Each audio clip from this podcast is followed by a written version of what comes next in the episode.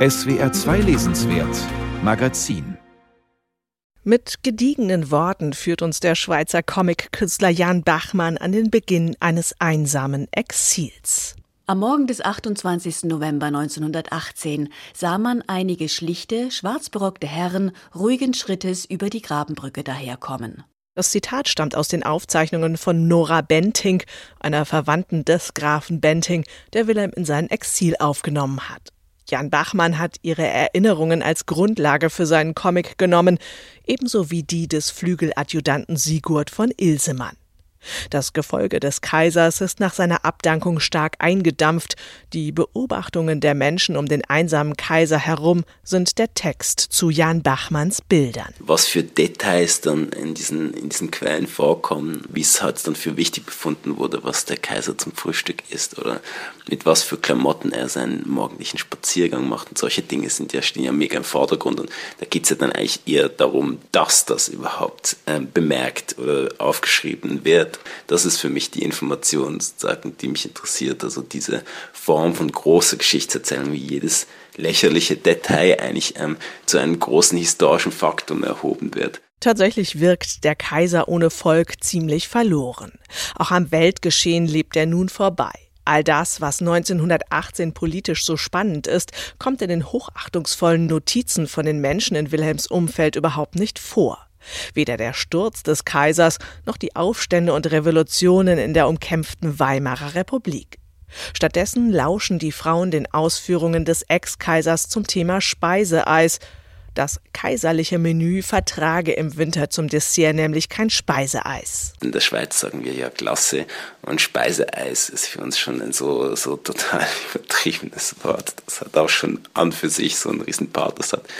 Und gleichzeitig ist es natürlich was super Banales, was ähm, dann der ganze Hofstaat nachplappert und Wilhelm äh, selber ist ja der Erste, der das dann ähm, wieder bricht. Diese Verunsicherung für, für, für, eine ganze Gruppe von Menschen, willkürlichen Setzungen eines einzelnen Egoman folgen zu müssen, der diese Regeln aber selber nicht mal einhält, sondern permanent bricht. Und äh, diese Verunsicherung ist ja das, was in dieser Gruppe auch abgeht und was auch einen, einen großen Teil des Fun-Faktors dieses Buchs ähm, sicher ausmacht.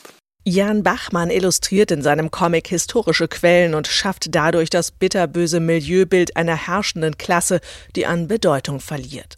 Und er arbeitet heraus, wo die Brüche zwischen Inszenierung, Überhöhung und Realität liegen. Das gelingt ihm durch den Kontrast von Text und Bild, etwa wenn von Ilsemann davon erzählt, wie hübsch die niederländische Landschaft ist und voller wunderschöner Villen, dann zeichnet Jan Bachmann die Straßen voller Hungernder und Krüppel, die aus dem Krieg zurückgekommen sind.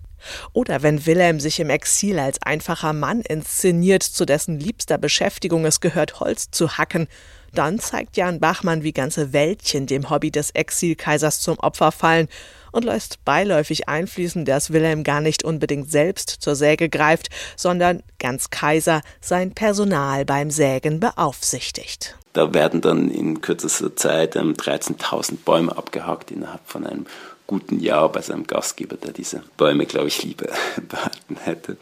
Der Wilhelm hat sich da so eine, eine Crew zusammengestellt und hat mit denen hat diesen Wald zerlegt.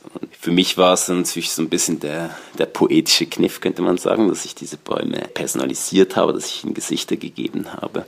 An diese Bäume habe ich mich so ein bisschen auch gehalten, mit denen habe ich mich natürlich auch identifizieren können. Wilhelm und die anderen Protagonisten haben nichts von dem Erhabenen, das die Beschreibungen der Zeitgenossen nahelegen. Sie sind viel eher und in jeder Hinsicht ein Kontrastprogramm. Das treibt Jan Bachmann mit seinen Zeichnungen auf die Spitze. Kräftige Farben, unruhige Striche und immer wieder so verzerrte Perspektiven, dass daran deutlich wird, dass hier die Welt aus den Fugen geraten ist. Und der Comiczeichner will das Thema nicht nur historisch verstanden wissen. Die Geschichte Wilhelms reicht für ihn bis in die Gegenwart, weil sich viele Rechtsradikale und Vertreter der AfD nicht mehr in der Tradition der Nationalsozialisten inszenierten, sondern eben in der Tradition der Preußen. Etwa wenn der AfD-Ehrenvorsitzende Alexander Gauland immer wieder Reichstag sagt, wenn er den Bundestag meint. Außerdem ist die Frage nach der historischen Verantwortung der preußischen Hohenzollern aktuell, weil die Hohenzollern Entschädigung für ihre Enteignung nach dem Zweiten Weltkrieg fordern. Im Bundestag wurde deswegen bereits über ihre Verantwortung am Aufstieg des Nationalsozialismus diskutiert.